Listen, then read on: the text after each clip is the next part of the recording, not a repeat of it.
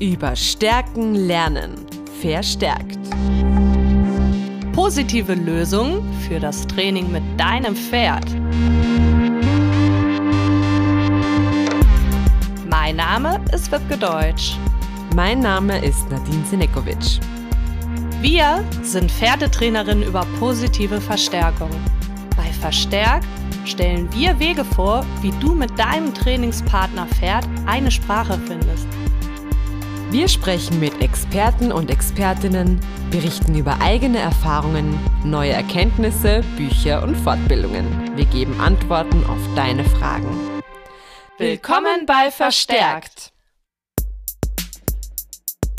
Hallo und herzlich willkommen zu einer neuen Folge und damit auch zu der letzten Folge dieses Jahres und unserer ganzen, äh, unserer ganzen zweiten Staffel eigentlich, oder? Ja, ich bin total wehmütig. Unsere komplette Staffel, unser neues äh, Produkt, äh, alles, es ist jetzt schon ein altes Produkt. Es ist ja, es ja. ändert sich alles. Es ist die letzte Folge dieses Jahr, die letzte in unserer Staffel und es ist im Januar auch die letzte Staffel unserer oder das letzte Modul unserer Verstärktakademie ja. zum Thema Lerntheorie. Also genau. falls du noch Lust hast, dich anzumelden, tu es.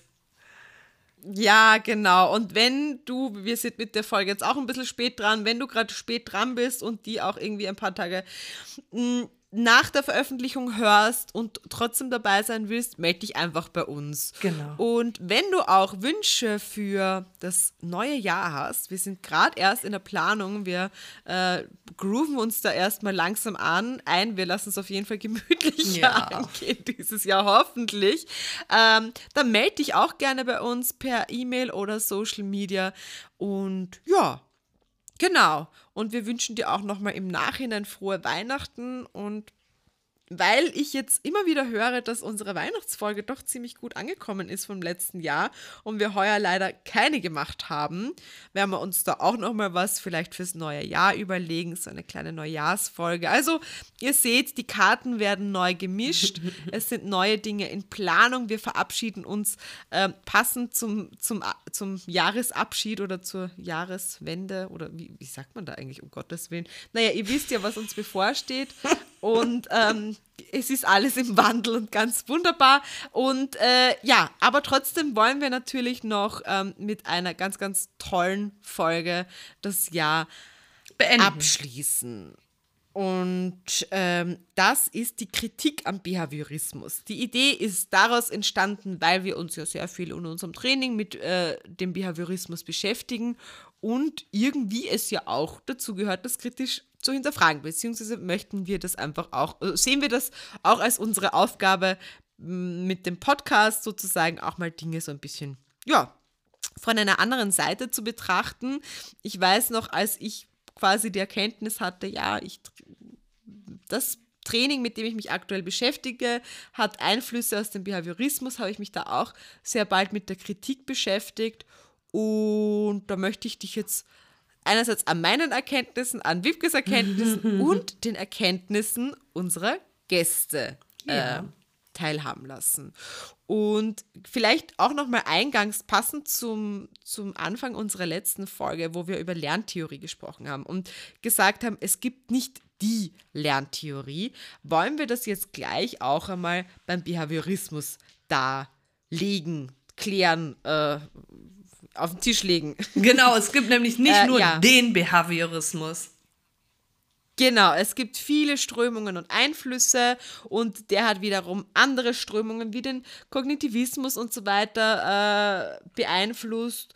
Und ähm, ja, ich glaube, du hast da einen spannenden Sprechanteil. Wir mussten leider aufgrund technischer Probleme diese Folge jetzt ein zweites Mal aufnehmen. Das war sehr lustig, weil ich habe bei der ersten Aufnahme so ein paar Strömungen genannt und ich habe dann gleich mal eine eigene entworfen, so äh, den kritischen Behaviorismus genau. so angelehnt an unsere Folge. Und damit meinte den sie natürlich den radikalen. Genau, und das konnte ich halt genau. halt schön aufnehmen, weil die Nicole Faladadowski ähm, äh, auch nochmal beschreibt, warum er radikal heißt. Äh, das hat nämlich nichts mit einer politischen Ausrichtung zu tun. Das ist nämlich total spannend und genau. das fand ich super. Und was mhm. sie aussagt, nochmal zusammenfassen, dass ähm, äh, diese ganzen äh, Behaviorismen, kann man das so sagen, Strömungen, äh, genau eins gemeinsam haben, nämlich, ähm, dass sie das Verhalten als das Maßgebliche anerkennen und dass äh, das Umfeld und äh, die Umwelt äh, bei der Formung des Verhaltens eine große Rolle spielen. Ja, und äh, was ich auch noch total spannend finde, dass sie mit äh, Missverständnissen, ähm, die äh, zu einer Kritik führen, aufräumen. Ich würde sagen, wir hören mal rein. Es ist total spannend. Hallo, liebe Hörerinnen und Hörer. Mein Name ist Dr. Nicole Pfahler-Sadowski und neben Forschung und Lehre an Universitäten im Vereinigten Königreich und den USA leite ich gemeinsam mit meinem Mann Gernot unsere Firma Happy Fellow Coaching und Seminars. Happy Fellow ist spezialisiert auf die Ausbildung von Halterinnen und Haltern mit Hunden aus Arbeitslinien. Außerdem organisieren wir von Zeit zu Zeit qualitativ hochwertige Seminare mit Forscherinnen und Forschern aus dem englischsprachigen Raum. Unter www.happy-fellow.at finden Sie bald Details zu unserem nächsten Seminar, das wir für Sommer 2023 geplant haben. Einfach vorbeischauen. Kritik am Behaviorismus. Um diesen Kommentar zu beantworten, muss ich leider etwas ausholen. Zunächst müssen wir folgende Punkte festhalten. Den einen Behaviorismus gibt es nicht. Es gibt viele verschiedene Formen von Behaviorismen. Viele von ihnen haben eigentlich nur mehr historische Bedeutung, wie zum Beispiel der Behaviorismus nach dem US-amerikanischen Psychologen J.B. Watson oder auch Watsonian Behaviorism andere zeitgenössische Formen gibt es natürlich auch noch. Einer davon, und wir werden gleich noch einen zweiten ansprechen, einer davon ist zum Beispiel der kontextuelle Behaviorismus, welcher maßgeblich an der Entwicklung der Acceptance and Commitment Therapy oder kurz ACT nach Stephen C. Hayes beteiligt ist. Diesen ganzen unterschiedlichen Formen an Behaviorismen ist gemeinsam, dass sie Verhalten als das Maßgebliche an Individuen ansehen und dass die große Rolle des Umfelds oder auch der Umwelt in der Formung dieses Verhaltens anerkennen. Damit unterscheiden sie sich vom Mentalismus, der hypothetische innere Prozesse als entscheidend und Verhalten lediglich als ein Endprodukt ansieht der Behaviorismus, der nach wie vor auch Anwendung findet, ähm, und der der Wissenschaft der Verhaltensanalyse, also der Wissenschaft von Lernen und Verhaltensveränderung, speziesübergreifend natürlich zugrunde liegt, geht auf den US-amerikanischen Psychologen B.F. Skinner zurück und ist der sogenannte radikale Behaviorismus. Nun, der Begriff radikal muss hier in diesem Zusammenhang natürlich noch einmal genauer definiert werden. Denn dieser Begriff hat hier nichts mit der soziopolitischen Bedeutung von Extremismus zu tun, sondern bezieht sich auf dessen lateinischen Ursprung, nämlich radix oder Wurzel zu Deutsch und bedeutet in diesem Fall, dass wir dem Verhalten an die Wurzel gehen wollen, wir herausfinden wollen, warum ein Verhalten gezeigt wird und diesen Gedanken wollen wir eben zu Ende denken. Leider ist es so, dass ähm, der radikale Behaviorismus und damit eben auch die Wissenschaft der Verhaltensanalyse oftmals auf Ablehnung stößt und zwar sehr oft aufgrund folgender Missverständnisse. Zum einen wird behauptet, dass der radikale Behaviorismus Bewusstsein und Gefühle leugnen würde, ähm, dass er keine biologischen Anlagen akzeptieren würde, dass alles Verhalten nur erworben sei, ausschließlich erworben sei. Es wird behauptet, dass Verhalten nur als eine Abfolge von Reiz und Reaktion verstanden wird. Er sieht keinen Platz für Absicht und zielgerichtetes Verhalten. Es wird behauptet, dass sich der radikale Behaviorismus sich eben nicht mit den Tiefen der Persönlichkeit beschäftigt und dass er mechanistisch sei. Wie vorhin schon angesprochen, das sind natürlich ganz massive Missverständnisse und keines von diesen Statements trifft tatsächlich zu. Wenn überhaupt, dann könnte man, könnte man sagen, dass diese Behauptungen am ehesten noch auf den veralteten Watsonian Behaviorism äh, zutreffen würden aber sicher nicht auf den radikalen Behaviorismus. Letzterer ist die philosophische Grundlage der Wissenschaft von Lernen und Verhalten, also der modernen Verhaltensanalyse.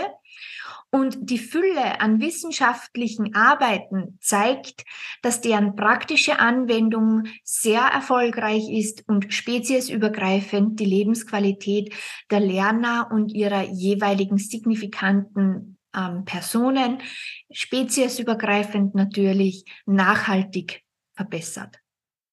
Genau, und ich habe heute irgendwie so das Bedürfnis, nach unseren Expertinnen auch mal so meinen Senf dazu zu geben und nicht immer nur vorher. Und deswegen kündige ich jetzt nur ganz kurz die liebe Iris an, ähm, die auch nochmal auf das Thema Emotionen und Kritik eingeht. Aber ich verrate jetzt nicht zu viel und lass mal die Iris für sich sprechen und danach ähm, gebe ich meinen Senf dazu.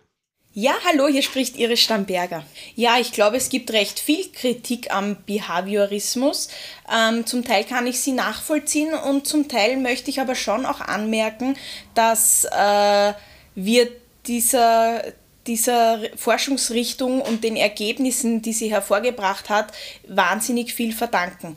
Ich denke, es ist in den Naturwissenschaften immer so, das heißt, wenn man evidenzbasiert arbeiten möchte und neue Erkenntnisse gewinnen möchte, dass man sich mal auf den so, naja, auf, auf das, was man messen und, und erklären und beschreiben kann, konzentriert. Das bedeutet nicht, dass einem nicht bewusst ist, dass da eventuell noch viel mehr dahinter steckt, ähm, aber man versucht sich mal auf das zu konzentrieren, wo man einfach mit einer statistisch sehr hohen Wahrscheinlichkeit äh, haltbare Aussagen dazu treffen kann.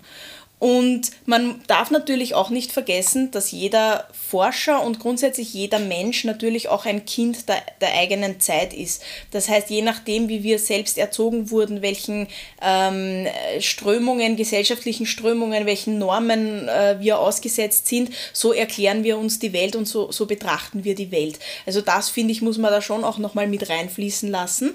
Aber ich persönlich denke, dass man sich durchaus am, am Behaviorismus sehr stark orientieren kann und sollte, wenn man das Verhalten eines anderen Lebewesens ändern möchte. Einfach deshalb, weil da die Mechanismen, wie das funktioniert, gut erklärt sind. Das schließt aber nicht aus, dass ich mir bewusst mache, dass ich einem empathiefähigen Lebewesen gegenüberstehe und dass hinter diesen mechanistischen Lernvorgängen ja auch Gefühle und in nächster Instanz auch Bedürfnisse äh, zugrunde liegen. Und ich glaube, wenn man es da schafft, einen fundierten, evidenzbasierten, aber auch ganzheitlicheren äh, Zugang zu der Sache zu gewinnen, dann kann man eigentlich, äh, dann, dann kann man nur gewinnen insgesamt. Das, das, das, ich, ich sehe den Nachteil nicht. Also ich, ich möchte davor warnen, das immer so klischeemäßig abzutun, dass, dass alle, die, die irgendwie mit behavioristischen Argumenten äh, argumentieren oder die sich nach dem orientieren, dass die irgendwie den, Gefühl, äh, den Tieren die Gefühle absprechen oder dass die eiskalt und knallhart sind und dass ja nur die Leistung des Tieres zählt und alles andere bleibt auf der Strecke. Ähm, das würde ich im Jahr 2022 wirklich nicht unterschreiben und das ist auch nachweislich nicht die Herangehensweise von Skinner gewesen. Dem war durchaus klar, dass da mehr dahinter steckt, nur er konnte es nicht messen, er konnte es nicht beweisen und deswegen hat er den Fokustrichter einfach mal sehr eng gehalten. Ähm, ja, deshalb ja, es gibt die Kritik ja, ich hätte auch Kritik an Menschen, die das ganz, ganz eng mit Tunnelblick sehen und anwenden, aber ich glaube, das tun die wenigsten, die heutzutage mit positiver Verstärkung trainieren, ähm, dass sie das mit so einem Tunnelblick anwenden. Ganz im Gegenteil. Also gerade Gefühle, die, die, die Wissenschaft der Gefühle, die Neurowissenschaften und auch Bedürfnisorientierung im Umgang mit Lernern, egal ob menschlicher, äh, menschlichen oder tierischen Lernern, äh, finde ich, ist, ist total Zeitgeist und, und das ist auch gut so.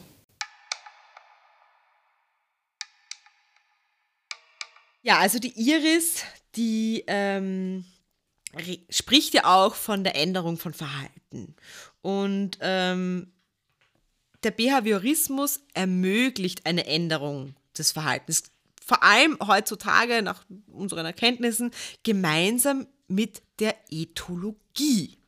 Und ich weiß, du hast auch einen Sprechanteil, äh, der auch auf die Ethologie eingeht. Mhm. Und ähm, genau, das heißt, das sind zwei super, super wichtige Parts der Veränderung von Verhalten. Und gerade wir ähm, Menschen, die Tiere halten, äh, pflegen etc., kennen vielleicht das eine oder andere Tier mit Problemverhalten. Und da sind diese Erkenntnisse für uns essentiell. Äh, und beispielsweise der Kognitivismus, den kennt ihr vielleicht aus der letzten Folge, den hat, glaube ich, auch die Astu ganz wunderbar beschrieben.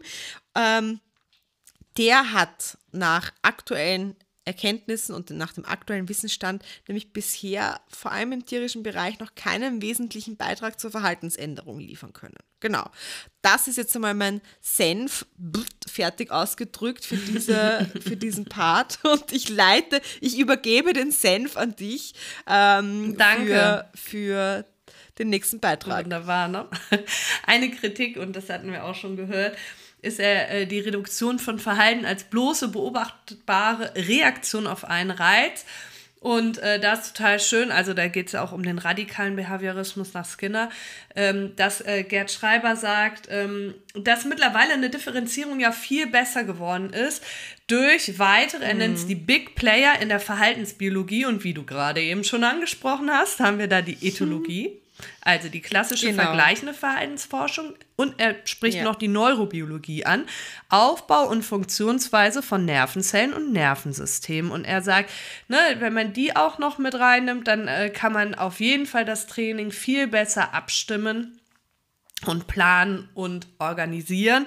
Und die Katrin Schuster bringt auch noch äh, dazu, dass es äh, die Erkenntnisse aus, ähm, aus der Biochemie, ähm, der Verhaltensökologie, der Neurologie auch dazu beitragen, dass man ein viel breiteres und tieferes Verständnis mitbringt. Und ich finde, das ist tatsächlich so. Und äh, soll ich noch mal kurz auf die einzelnen äh, Strömungen bzw. Player eingehen? Nee, ich glaube, jeder weiß, was damit gemeint ist. Genau, und ähm, ja, ich fände also ich finde, das ist halt auch nochmal so ein schöner Ausblick und ähm, enthebelt die Kritik so ein bisschen, weil wir sind ja schon etwas weiter, mhm. als wir es vor 100 Jahren waren. Ja. Natürlich ist es so, dass wir die Erkenntnisse, die ja zum Teil durch ziemlich heftige Studien, Forschungen, Tierversuche, Menschenversuche ähm, entstanden sind, äh, die ja darauf aufbauen. Also das Wissen, das wir jetzt haben und nutzen, baut ja darauf auf. Und ähm, ja, und da muss man sich halt fragen, und das macht die Katrin und das finde ich gut, ähm, braucht es denn immer noch solche Versuche? Weil ja, wir haben natürlich jetzt ganz andere Tierschutzrechtlinien und auch ähm, ein ganz anderes Verständnis davon und Ethik spielt auch eine Rolle. Aber sie sagen natürlich, gibt es immer noch Tierversuche, bei denen zum Beispiel Rattenimplantate ins Gehirn gesetzt werden. Und was ich ganz mm. schön bei ihr finde, was sie sagt, und da fühle ich so total mit ihr, wir sollten uns echt überlegen, wie wichtig uns dieses Wissen ist ähm, oder ob wir eher aus tierschutzrechtlichen Gründen darauf verzichten wollen. Ja. Und, sie Und da sind wir wieder andere. Ja. ja. Beim Thema Ethik, oder? Total, total. Ne? Und mhm. ähm, ich finde, sie sagt noch ganz viele andere wichtige Dinge und ich würde mal sagen, wir hören direkt bei Katrin rein. Hallo zusammen. Mein Name ist Katrin Schuster, ich bin Tierpsychologin und Dozentin in der Schweiz. Und ich verfüge über einen veterinärmedizinischen Hintergrund, speziell im Bereich der Labordiagnostik. Wie lautet die Kritik am Behaviorismus? Der Behaviorismus ist eine wissenschaftliche Strömung, die sich zu Beginn des 20. Jahrhunderts entwickelt hat, zumindest wenn ich Wikipedia frage. Die heute bekannten lerntheoretischen Erkenntnisse basieren größtenteils auf dem Behaviorismus. Zuvor wurde das Verhalten als Gott gegeben angesehen. Den Tieren wurden Emotionen und einsichtiges Verhalten zugestanden und sie hatten auch zu dieser, ähm, in diesem Glauben eine Seele. Der Behaviorismus hat das Ziel, Verhalten von Tier und Mensch auf rein wissenschaftlichen Grundlagen zu erforschen und zu erklären. Und daraus entwickelte sich eine radikalisierte Strömung, bei der die Annahme existiert, dass nur das, was auch gemessen werden kann, auch tatsächlich existiert. Tiere wurden dadurch, dass Emotionen und Seelen nicht gemessen werden können und konnten, bei Emotionen hat sich das inzwischen verändert, als reine seelenlose Maschinen wahrgenommen. Die daraus entstandenen Tierversuche sind aus heutiger Sicht ethisch und moralisch nicht vertretbar. Als Beispiel die erlernte Hilflosigkeit. Das Konzept ist weitreichend bekannt, denke ich. Hier wurden Mäuse mit einem angekündigten Stromschlag konfrontiert, dem sie sich nicht entziehen konnten. Nach gewissen Wiederholungen dieser Erfahrung erhielten die Mäuse dann die Möglichkeit, sich zu entziehen, wenn die Ankündigung erfolgte. Das, dieses Angebot nahmen sie jedoch nicht an. Sie verharrten in der Position und nahmen den Stromschlag in Kauf. Sie hatten also gelernt, dass sie hilflos sind und sich nicht retten können. Und daraus wurde das Konzept der erlernten Hilflosigkeit. Sozialisations- und Deprivationsversuche an Affen können hier ebenfalls mit angefügt werden. Hier wurden jung, junge Affen ohne Muttertier aufgezogen, in reizarmen Zimmern und erhielten wahlweise Metallobjekte mit oder ohne Fell, mit oder ohne Lautäußerung oder Beweglichkeit als Mutterersatz. Das Ganze, um herauszufinden, was genau denn den Reiz des Muttertiers ausmacht und wie sich ähm, das auf die Verhaltensentwicklung auswirkt, wenn diese Reize nicht oder eben nur ähm, verringert in, äh, zur Verfügung stehen. Als Ergebnis bekamen sie völlig verhaltensgestörte Tiere, die auch später nicht mit Artgenossen zusammenleben konnten. Und das nur, um zu erfahren, wie sich denn die Ontogenese ähm, durch Umweltreize beeinflussen lässt. Wir befinden uns diesbezüglich in einer Zwickmühle. Denn das heutige Wissen entspringt diesen Tierversuchen, da können wir ja nicht mehr zurück. Auch neue Erkenntnisse werden über teils zweifelhafte Versuchsanordnungen gewonnen, auch wenn die Anforderungen inzwischen deutlich strenger sind, zumindest in den meisten Län Ländern. Doch wenn ich mir anschaue, dass in der aktuellen Emotionsforschung den Ratten Elektroden ins Hirn gepflanzt werden um zu erfahren, ob bei einer Aktivierung spezifische Hirnregionen gewisse Emotionen ausgelöst werden können oder nicht, frage ich mich schon, ob wir dieses Wissen in dieser Form wirklich brauchen und ob diese Versuche dafür gerechtfertigt sind. Andererseits, wenn das Wissen dann nun mal schon verfügbar ist, das nicht zu nutzen, ist irgendwie auch keine Option. Grundsätzlich ist meines Erachtens ähm, sind meines Erachtens viele der neuen Erkenntnisse jedoch auch durch das Wissen, das wir davor bereits gewonnen haben, logisch herleitbar. Nur die Wissenschaft will eben all das auch beweisbar machen. Und zu diesem Zweck geht sie eben auch Wege, die meines Erachtens nicht als tierfreundlich betrachtet werden können. Zugegeben, meine Neugier darüber, wie gewisse Lernprozesse im Gehirn ablaufen, ist riesig. Ich würde es immer gerne noch genauer und detaillierter verstehen. Doch ich würde auch gerne auf diese Erkenntnisse verzichten, wenn der Tierschutz endlich in den Vordergrund rückt und solche Versuche nicht mehr als vertretbar verstanden werden. Ja, und nach Katrin würde ich gerne auch mit Gerd äh, direkt weitermachen, also mit Gerd Schreiber, weil der ähm, spricht auch noch, also A, haben wir eben so ein bisschen eine Kritik entschärft, aber er spricht natürlich auch von den scharfen Schwertern, der klassischen mm. Konditionierung und der operanten Konditionierung. Und ich finde, er gebraucht so wirklich ganz gute Bilder. Die scharfen Schwerter, die Big mhm. Player der Verhaltensbiologie gefällt mir. Mhm. Und äh, dass es da zu keinem Missbrauch kommt. Ne? Und deswegen ja. ist es immer total wichtig, dass wir einmal den Fokus auf das Wohlbefinden des Tieres haben oder lernende Person, dass wir diesen Individuen Wahl und Kontrolle im Training einräumen und dass wir ähm, die Grenzen des Individuums im Blick haben und vermeiden, übergriffig zu sein. Mhm. Das fand ich auch nochmal total wichtig, was er sagt. Und genau, und deswegen würde ich gern mit Gerd Schreiber direkt anschließen, weil ich den eben auch nochmal erwähnt hatte. Und los geht's. Hallo, mein Name ist Gerd Schreiber von der Dog Geeks Online Hundeschule und von der Hundeschule Hund und Wir. Ich bin Hundetrainer, Verhaltensberater, Coach für Menschen mit Hunden und ähm, Dozent für verschiedenste Hundethemen im deutschsprachigen Raum.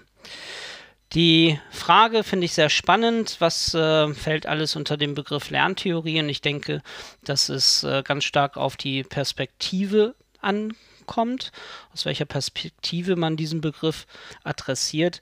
Und äh, meine Perspektive ist da die verhaltensbiologische Perspektive und somit umfasst dieser Begriff für mich die Lernformen des individuellen Lernens, also wie jedes einzelne Individuum die Welt begreift und versteht und wie es versteht, ähm, welchen Einfluss das eigene Verhalten auf die Welt hat. Also die assoziativen Lernformen, die nicht assoziativen Lernformen des individuellen Lernens, nicht assoziative Lernformen. Gewöhnungsprozesse, Habituation, äh, Dishabituation und Sensitivierung und dann die großen Felder der klassischen und der operanten Konditionierung. Diese Lerntheorien, so finde ich, geben uns wichtige Hinweise darauf, wie ein Individuum lernt, klassische Konditionierung als Weltlernen, die Welt zu begreifen, Vorhersager zu bekommen für bestimmte Ereignisse, sodass ich mich frühzeitig äh, darauf einstellen kann, was jetzt gleich passieren wird. Und die operante Konditionierung, wo ich wodurch ich lerne, welchen Einfluss mein Verhalten äh, auf die Welt hat und aus diesen Rückmeldungen ich dann wieder ja, mein Verhalten gestärkt sehe oder ob ich äh, vielleicht da doch irgendwie dran gescheitert bin.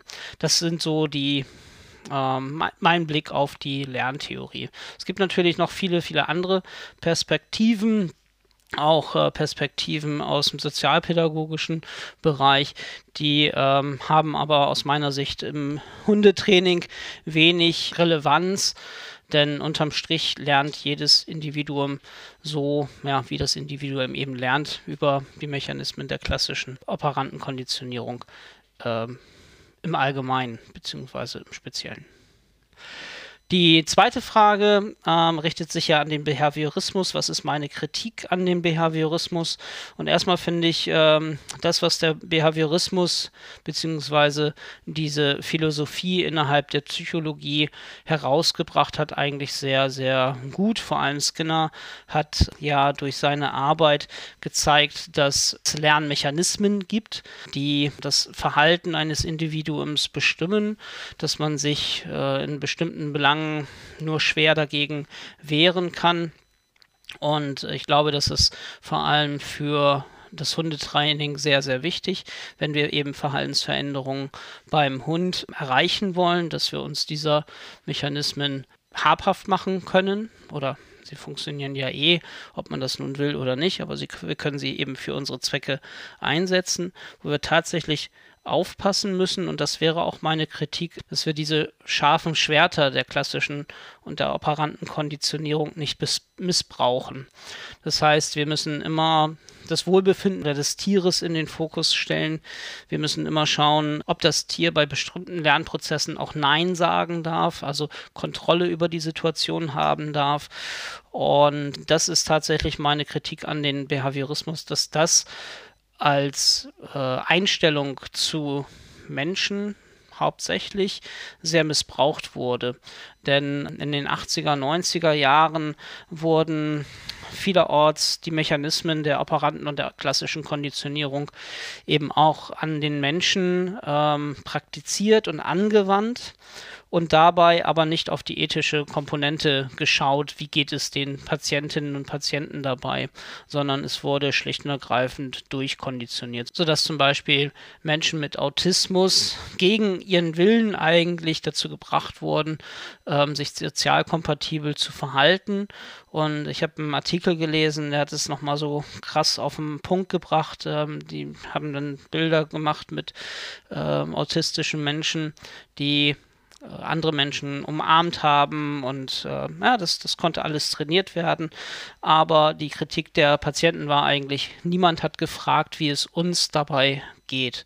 Und das ist ein wichtiger Punkt, ähm, den ich auch heute im Hundetraining sehe. Wir müssen schauen, ähm, wie sich der Hund dabei fühlt bei dem, was wir machen. Und wir müssen stark aufpassen, dass wir da nicht die Grenzen äh, des Individuums überschreiten und da nicht übergriffig werden. Aber ich glaube, da haben wir ganz gute Mechanismen, das auch zu erkennen. Von daher äh, gelten die Mechanismen, die der Behaviorismus hervorgebracht hat äh, die uns der Behaviorismus gelehrt hat, nach wie vor.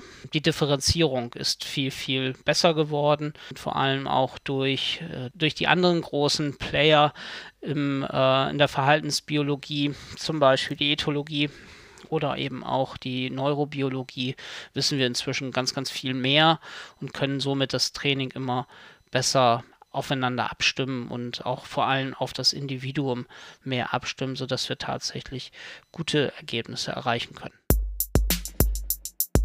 Der liebe Gerd hat ja auch äh, so ein bisschen die Forschung oder ja auch die Katrin ähm, angesprochen und auch die Astu spricht ähm, über Behaviorismus und Kritik in Bezug auf Forschung. Ähm, und das ist auch jetzt wieder ein Sprechbeitrag, bei dem ich voll gern im Nachhinein meinen Senf dazu gebe.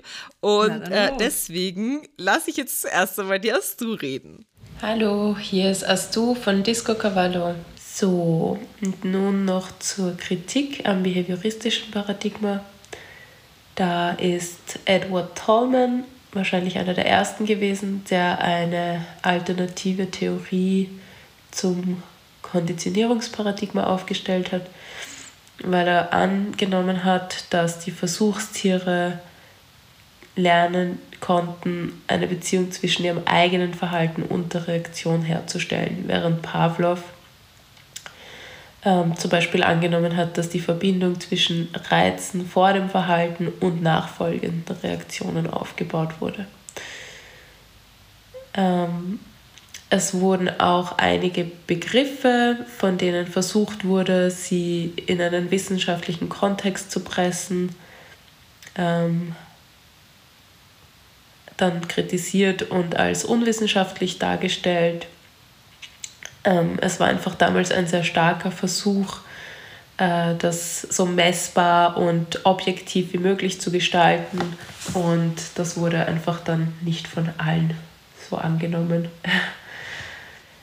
Außerdem wurden in den ersten behavioristischen Theorien innere Vorstellungen, Repräsentationen komplett ausgeblendet, in die sogenannte Blackbox gestellt. Da ging es darum, dass wir das Innere nicht messen können, was ja heute auch ein bisschen anders ist. Ähm, das heißt, der behavioristische Blick hat sich darauf beschränkt, von außen Beobachtbares zu messen. Das heißt, jegliche Wünsche, Vorstellungen, Intentionen wurden ausgeblendet. Das hat natürlich irgendwann äh, Kritiker dazu eingeladen, bis heute noch ähm, das abzutun und nicht ernst zu nehmen, weil ein Mensch ja nicht nur daraus besteht, was man sehen kann, sondern wir inzwischen auch wissen, dass Menschen ähm, auch innere Repräsentationen haben und äh, man diese nicht völlig ausblenden kann. Chomsky ist einer der bekanntesten Kritiker ähm, an der wissenschaftlichen Psychologie, äh, besonders der behavioristischen Sichtweise, ähm, der eben auch mal gemeint hat, man kann immer mehr über Leben und äh, das Innere eines Menschen lernen, beziehungsweise Persönlichkeit eines Menschen, indem man einen Roman liest, als irgendeine wissenschaftliche, psychologische Literatur. Genau. Ähm, außerdem gibt es noch viel Kritik daran, ähm, wie behavioristische Erkenntnisse eingesetzt wurden, zum Beispiel in der Werbung. Ähm, Watson war ja auch aus der Werbepsychologie also vielleicht teilweise nicht ganz unberechtigt.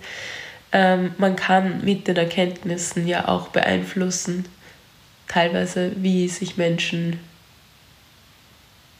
selbst wahrnehmen. Man kann Ängste beeinflussen. Das wird ja auch in der Politik gut eingesetzt, was eben auch ein Kritikpunkt ist. Ähm, gleichzeitig ging es aber auch um die Laborbedingungen. Also die Hunde von Pavlov wurden ja an lebendigem Leib äh, operiert, bei vollem Bewusstsein. Ähm,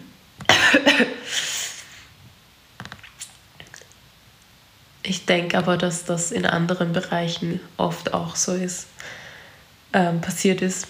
Wenn man zum Beispiel an die Gynäkologie denkt, ähm, die einfach von patriarchalen Strukturen umgemünzt wurde zu einer frauenfeindlichen ähm, Disziplin. Jedenfalls wurde auch zum Beispiel Watsons Experiment mit Little Albert dafür kritisiert, den Kinderschutzrechten nicht zu entsprechen. Ähm, genau, was aber auch schon lange her ist und eben auch da gibt es in anderen Bereichen auch so unschöne Experimente, denke ich.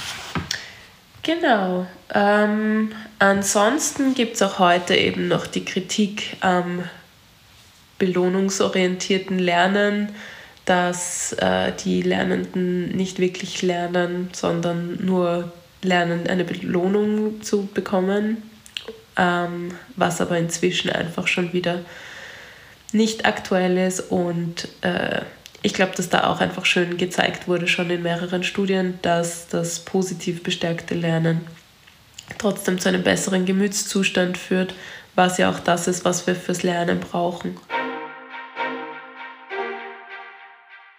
Genau. Ähm, also was ich zum einen gern jetzt noch machen möchte, ist, dass ich so ein bisschen diesen Versuch mit dem Little Albert ähm, vorstellen möchte, mit dem kleinen ja. Albert.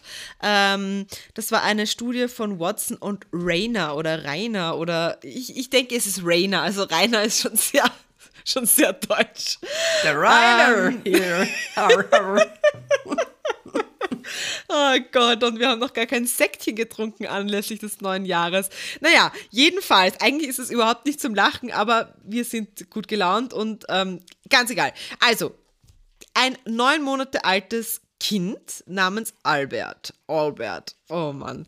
Ähm, genau, und man hat ihm eine weiße Ratte gezeigt, ein Kaninchen, einen Hund, einen Affen, menschliche Masken mit und ohne Haaren, Bauwolle, Baumwolle, brennende Zeitungen und ähnliches. Und das, der Albert, Albert, sag einmal, der Albert, oh Gott, das wird immer schlimmer, je öfter ich sage. Ich sage einfach, das kleine Kind ähm, hat dabei nie Furcht gezeigt. Was aber Furcht in ihm ausgelöst hat, war, wenn jemand hinter ihm mit einem Hammer auf eine Eisenstange geschlagen hat. Und ähm, später hat Watson dann, als der kleine Junge elf Monate alt war, mhm. ähm, ihm zuerst eine weiße Ratte gezeigt und dann gleichzeitig diesen Ton mit dieser Eisenstange erzeugt. Ja. Und ähm, genau, so wurde dann nach mehrmaligen Wiederholungen auch mit anderen äh, Genau, und dann wollten sie eben, dass, das, dass der Kleine dann diese Ratte berührt. Und es hat schon irgendwie so ein bisschen Abwehrreaktionen gezeigt. nach mehrmaligen Wiederholungen wollte das Kind dann diese Ratte gar nicht mehr anfassen. Ähm, und er hat dann nach einigen Wiederholungen wirklich massive Angstreaktionen schon beim Anblick der Ratte gezeigt. Und ähm, ja, sie haben dann munter drauf los weiter äh, versucht mit eben, wie zuvor genannt, äh, eben dem alles, was diesem weißen Fell ähnelt, einem Hasen, den Hund, den Pelzmantel, den Baumwollbüscheln, die Zeitung, weiße Bärte etc. etc. Und ähm, genau, da konnte man eben sehen, dass diese Reaktion generalisiert wurden auf alle anderen ähnlichen Reize, ja. Und ähm, genau, das ist einer Wie bei der Desensibilisierung nur andersrum. Ja, komplett. Und das ist einer dieser furchtbaren Versuche, die quasi aus dem Behaviorismus entstanden sind. Und natürlich denkt man sich als empathisches Wesen uncool. Ja, und was ich auch nochmal aufgreifen will, und ich bin mir sicher, dass du dazu auch noch ähm, einiges an Wissen hast, einerseits als Erzieherin und aber vor allem als Mama, und zwar die Kritik am belohnungsbasierten Lernen.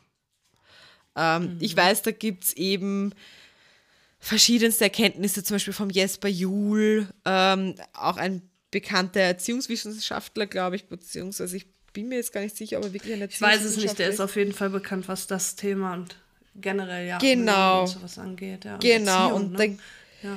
genau, und dann gibt es ja halt auch immer wieder so diese Sachen, so ja, man soll, die Kinder sollen nicht so viel extrinsisch, also von außen motiviert werden, sondern immer mehr die intrinsische Motivation soll angeregt werden. Und ich weiß zum Beispiel, es gab auch bei mir in der Arbeit ganz viele Jugendliche, die ähm, sehr stark gesehen werden wollten und halt, es hat den Anschein gemacht, als würden sie Dinge tun, um halt eben Lob und Aufmerksamkeit zu bekommen. Und immer wieder so, hey, hast du das gesehen, was ich da gemacht habe? Und, und da haben wir auch immer wieder so versucht daran zu arbeiten, dass die Menschen sich daran erfreuen können, ähm, dass sie das selbst geschafft haben.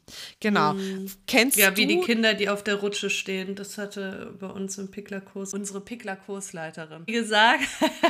Ja, Das, ähm, ja, aber da äh, kam dann auch ein kleines Gespräch zum Thema Lerntheorie und so weiter auf, ja. Und da ist es dann auch immer wieder fraglich, weil sie empfohlen hatte, wir sollten äh, den Kindern eben dann nicht immer so viel Aufmerksamkeit schenken und immer wieder Ja. klatschen und schreien, ja, super, du stehst auf der Rutsche, sondern es auch mal geschehen lassen und das Kind sich an, an dem Rutschen selbst erfreuen lassen und nicht immer erst nochmal den Beifall der Mamis und Papis äh, abholen, was ich absolut verstehen Ja. kann. Und wenn, dann eher mal sagen, ah, ich sehe, du rutscht, ich freue mich.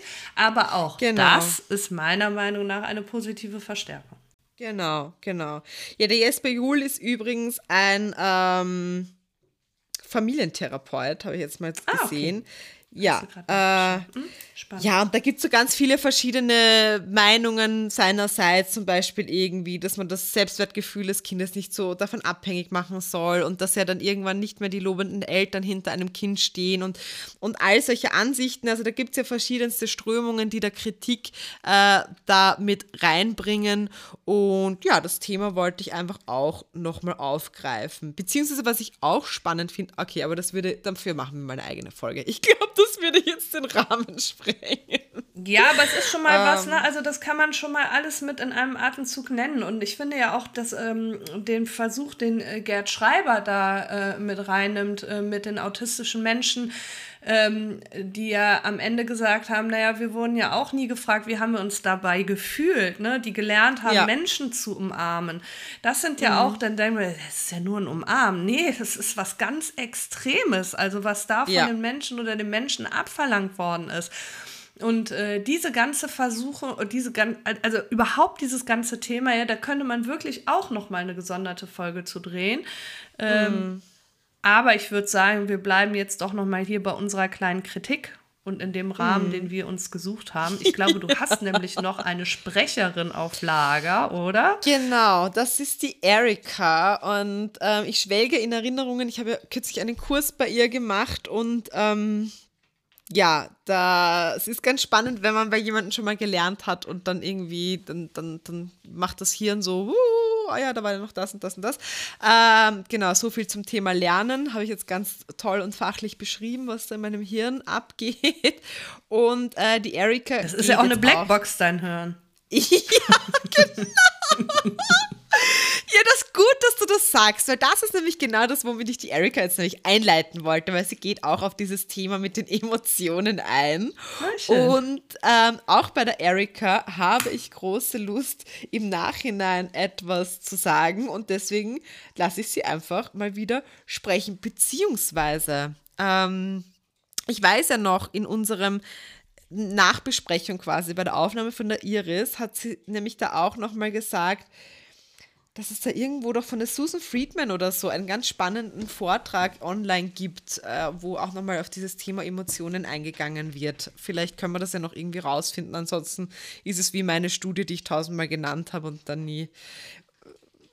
Alle, die den Podcast oft hören, wissen, wovon Und jetzt- ich rede, oder? Jetzt dürfen sich alle intrinsisch motiviert fühlen, äh, diese Studie oder auch den Link zu dem äh, Pamphlet von Susan Friedman rauszusuchen und uns zu schicken, damit wir ihn in der Story posten können. Yeah! Ja, Hilf uns dabei. Ja, voll. Voneinander lernen, oder? Ja, aber hallo. Genau. Na gut, bevor ich jetzt noch lustiger werde, ähm, hören wir mal da rein und danach erzähle ich noch was. Yes. I'm Dr. Erica Feuerbacher. I'm an associate professor at Virginia Tech. Yeah, I know this is a good question. So there, there, there are criticisms of behaviorism. I think for the most part, those criticisms are usually a little unfair. Um, they're usually leveraged. Also ja, da gibt es Kritik am Behaviorismus. Ich denke, zum größten Teil sind KritikerInnen ein wenig unfair. Sie wird normalerweise von Leuten genutzt, die den Behaviorismus nicht vollständig erforscht haben. Ein Kritikpunkt ist, dass BehavioristInnen nicht an Emotionen glauben. Und das ist völlig falsch. Skinner war tatsächlich sehr besorgt über Emotionen, sowohl bei Menschen als auch bei Tieren. Der Unterschied ist, dass Emotionen nicht als Ursache des Verhaltens gesehen werden. Wir sehen Emotionen als ein Verhalten an, das durch Eventualitäten erzeugt wird. Der Grund, warum wir uns also für positive Verstärkung entscheiden, ist, dass wir uns so sehr um diese Emotionen sorgen. Wir möchten, dass unsere Tiere glücklich und begeistert sind. Und andere Emotionen wie Furcht oder Angst werden besonders dann erzeugt, wenn wir bei unseren Tieren sehr starke, aversive Reize anwenden. Das ist eine große Sache, die ich immer versuche zu verbreiten. Denn wir glauben an Emotionen. Wir sehen Emotionen. Wir sind unglaublich besorgt über sie, weshalb wir uns dafür entscheiden, so zu trainieren, wie wir es tun. Und wir sind besorgt über Entscheidungen, die im Training getroffen werden. Und wie ich schon sagte, darüber war Skinner auch besorgt. Die Kritik stammt von Leuten, die die Grundlagen des Behaviorismus kennen, aber sich nicht wirklich tief damit befasst haben. Ein anderer Kritikpunkt, den ich von der menschlichen Seite am Behaviorismus gehört habe, ist, dass er individuelle Unterschiede nicht berücksichtigt, dass es diesen pauschalen Ansatz gibt. Und ich denke auch, dass das völlig falsch ist. Eines der Dinge, die ich am Behaviorismus liebe, ist, dass wir wirklich an unserem individuellen Lernenden interessiert sind. Ich interessiere mich für das Pferd vor mir, für den Menschen vor mir. Und ich muss die Motivation für das Verhalten dieses Individuums verstehen. Und wenn es ein problematisches Verhalten oder ein unerwünschtes Verhalten ist, dann muss ich herausfinden, wie ich das für diese Person ändern kann. Es ist keine pauschale Behandlung für alle, denn das gleiche Verhalten bei verschiedenen Tieren kann durch verschiedene Dinge motiviert sein. Wir haben vielleicht ein Pferd, das seinen Kopf schüttelt, um einen Apfel zu bekommen, und ein anderes Pferd, das seinen Kopf schüttelt, um seinen Besitzer dazu zu bringen, sich zu entfernen. Und die Behandlung dafür, die Art und Weise, wie wir versuchen, das Kopfschütteln zu reduzieren, wäre für diese Pferde anders oder sollten für diese Pferde anders sein. Also für mich bedeutet das, dass wir uns wirklich auf das Individuum konzentrieren. Die Kritik ist oftmals irreführend. Vielleicht wurden auch Praktizierende beobachtet, die ihr Handwerk nicht verstehen oder es nicht sachgemäß umsetzen. Aber ich denke, als Fachgebiet sind wir eigentlich sehr damit beschäftigt. Der dritte Kritikpunkt, den ich oftmals höre, ist, dass der Behaviorismus den Organismus aus einem Lebewesen herausnimmt, dass es uns nur darum geht, Reize und Verstärker zu nutzen und Roboter zu erzeugen. Und das ist auch nicht wahr. Skinner hat eigentlich in Psychologie angefangen, interessiert sich wirklich für artspezifisches Verhalten, Ethologie, Artenvielfalt und individuelle Unterschiede. Wir neigen dazu, das Gehirn als Blackbox zu betrachten, weil wir als Praktizierende keinen Zugang dazu haben, richtig? Ich kann nicht reingehen und dein Gehirn verändern. Die Dinge, zu denen ich Zugang habe, sind also Umweltreize. Was kommt vor dem Verhalten? Was kommt danach? Es gibt viele Dinge, die im Gehirn vor sich gehen, richtig? Das ist die Verbindung zwischen der Umgebung und dem Verhalten. Und so hat unsere Genetik, unsere Epigenetik, unsere frühere Sozialisation, all das unser Gehirn verändert, sodass wir nicht unbedingt Roboter sind, oder? Wir sind aufgrund unserer Genetik und unserer früheren Lerngeschichte alle ein bisschen anders verdrahtet. Und so wirken dieselben Reize, die mich beeinflussen, anders auf mich als auf jemand anderen. Und so gibt es tatsächlich eine Menge Variabilität, was unser Feld herausfordernd macht, aber wirklich Spaß bringt. Aber wir berücksichtigen die biologischen Unterschiede des Verhaltens. Das ist aber nicht unser Forschungsgebiet, oder? Das überlassen wir dem biologischen Psychologen. Ja, also ich habe es ja schon angeteasert anfangs, das Thema Emotionen etc. etc. Und ganz am Anfang habe ich ja auch davon gesprochen, dass ja auch der Kognitivismus so seine Einflüsse hat in den Neobehaviorismus etc. etc. etc. Mhm. Und ähm, was das Thema Emotionen angeht, hat es ja natürlich sehr, sehr viele Versuche und, und, und Erkenntnisse und Forschungen gegeben, ähm, die halt eben versucht haben, die Emotionen von Tieren zu erfassen. Und da finde ich, gab es einen ganz, ganz spannenden Versuch. Und zwar, ähm, vielleicht kennst du das, diese, man sagt, die Hunde haben Schuldgefühle so. Da Ja, gibt es auch ja, Videos, die. Mhm. Guilty, Guilty Dogs, also schuldige Hunde auf YouTube, Ja, wo die halt alle so aussehen, als würden sie sich, wie man es halt Ja. von Menschen kennt, schämen. Und das wurde genauer von Horowitz 2009 untersucht. Also noch gar nicht so alt wie das, worüber wir jetzt bei den letzten Folgen Ja. geredet haben. Ähm, und zwar, der Hund frisst etwas Verbotenes ohne die Gegenwart des Besitzers. Einmal wurde dem Besitzer gesagt, der Hund hat es gegessen und einmal wurde dem Besitzer gesagt, es wurde nicht gegessen. Und rate mal, hat der Hund in beiden Fällen oder in welchen Fällen hat der Hund das Schuldgefühl gezeigt? Das Naja, hat er Angebliche. kein Schuldgefühl. Es ist eine Reaktion auf die. Hey, hey, hey, hey, du jetzt nicht so vorgreifen. Okay, ich sage nichts. Oh ja, Du gibst also, dir selbst die Antwort. Ich also gebe die Antwort. hat Okay, er hat nur das Ja. Schuldgefühl gezeigt, als der Mensch wusste, dass das Essen gegessen wurde. Ganz genau. Das heißt, ähm, das angeblich schuldige Verhalten ist natürlich abhängig von der Reaktion des Menschen. Das heißt, es kann wieder, und das immer wieder beim Behaviorismus, operante Konditionierung, bla bla bla bla bla, äh, das, der Hund hat gelernt, dass durch ein Beschwichtigungssignal oder dieses, nennen wir es, Schuldgefühl, ähm, sich die Reaktion des Besitzers verändern kann. Ja? Ähm, und spannenderweise, diese ganze Forschung um die Lerntheorie, die ist ja vor allen Dingen auch oft dafür da gewesen, bei den Tieren, also die Versuche, die mit Tieren gemacht wurden, um Erkenntnisse bei den Menschen zu finden. Und aufgrund dieser Forschungsergebnisse mit den Schuldgefühlen hat man sich das dann auch bei Kleinkindern angesehen. Und hat sich dann auch gefragt, äh, ist dann auch zu der Erkenntnis gekommen, bevor wir jetzt irgendwie über Schuldgefühle oder wie wir es in der letzten Folge haben, über Begräbnisse von Krähen und Elstern sprechen, könnten wir uns ja das ganze Verhalten von Tier und Mensch viel einfacher erklären. Und zwar mit unseren äh, Erkenntnissen aus dem Behaviorismus. Und damit würde ich sagen, können wir eigentlich die Folge wunderbar eigentlich auch abschließen, oder? Weil, Ja, klar. äh, ja, ähm, wir, es schließt sich irgendwie der Kreis. Es hat immer wieder Versuche gegeben, Gefühle zu erklären und, und irgendwie in die Tiere, bei den Tieren Erkenntnisse zu gewinnen. Aber wir sind immer wieder zurück zu diesen Erkenntnissen aus dem Behaviorismus gekommen. Und deswegen danke Behaviorismus und auch Pfui Behaviorismus für deine furchtbaren äh, Versuche. Ähm, und jetzt habe ich gerade mein Buch geschlossen, mache ich nochmal laut, damit man das auch hört und lege es jetzt beiseite und sage danke fürs Zuhören. Das hast du schön geändert. Es gibt sogar ähm, ein neues Buch äh, zum Thema äh, Gefühle von Tieren. Ich habe das letztens im Radio gesucht, äh, gehört und ich suche auch die ganze Zeit nach dem Namen von dem Autor. Ja. Ich werde das nochmal recherchieren. Genau. Ähm, ich habe das leider nicht geschafft. Äh, und ich glaube, da können wir auch noch mal ganz, ganz viel äh, lernen und lesen. Ich werde euch das in der Story posten oder hier in dem Text von, äh, von der Podcast-Folge. Da werden Genau. auch noch mal neue Erkenntnisse drin stehen. Genau. Und vielleicht auch nochmal wirklich so zum Schluss, ja, weil ähm, wir haben auch noch ganz viele andere Ressourcen eigentlich. Also ich habe auch noch ein paar Texte. Ich habe gesehen bei der Sabrina Brando, ähm, die habt ihr bei Enrichment recht rege gehört, gibt es auch noch auf ihrer Seite ganz viele tolle ähm, Literaturlisten über Kognition bei Tieren. Also schreib uns gerne per Mail, wenn du mehr darüber wissen magst. Und melde dich natürlich bei der Verstärktakademie an, weil da tauchen wir ganz tief in das Thema ein.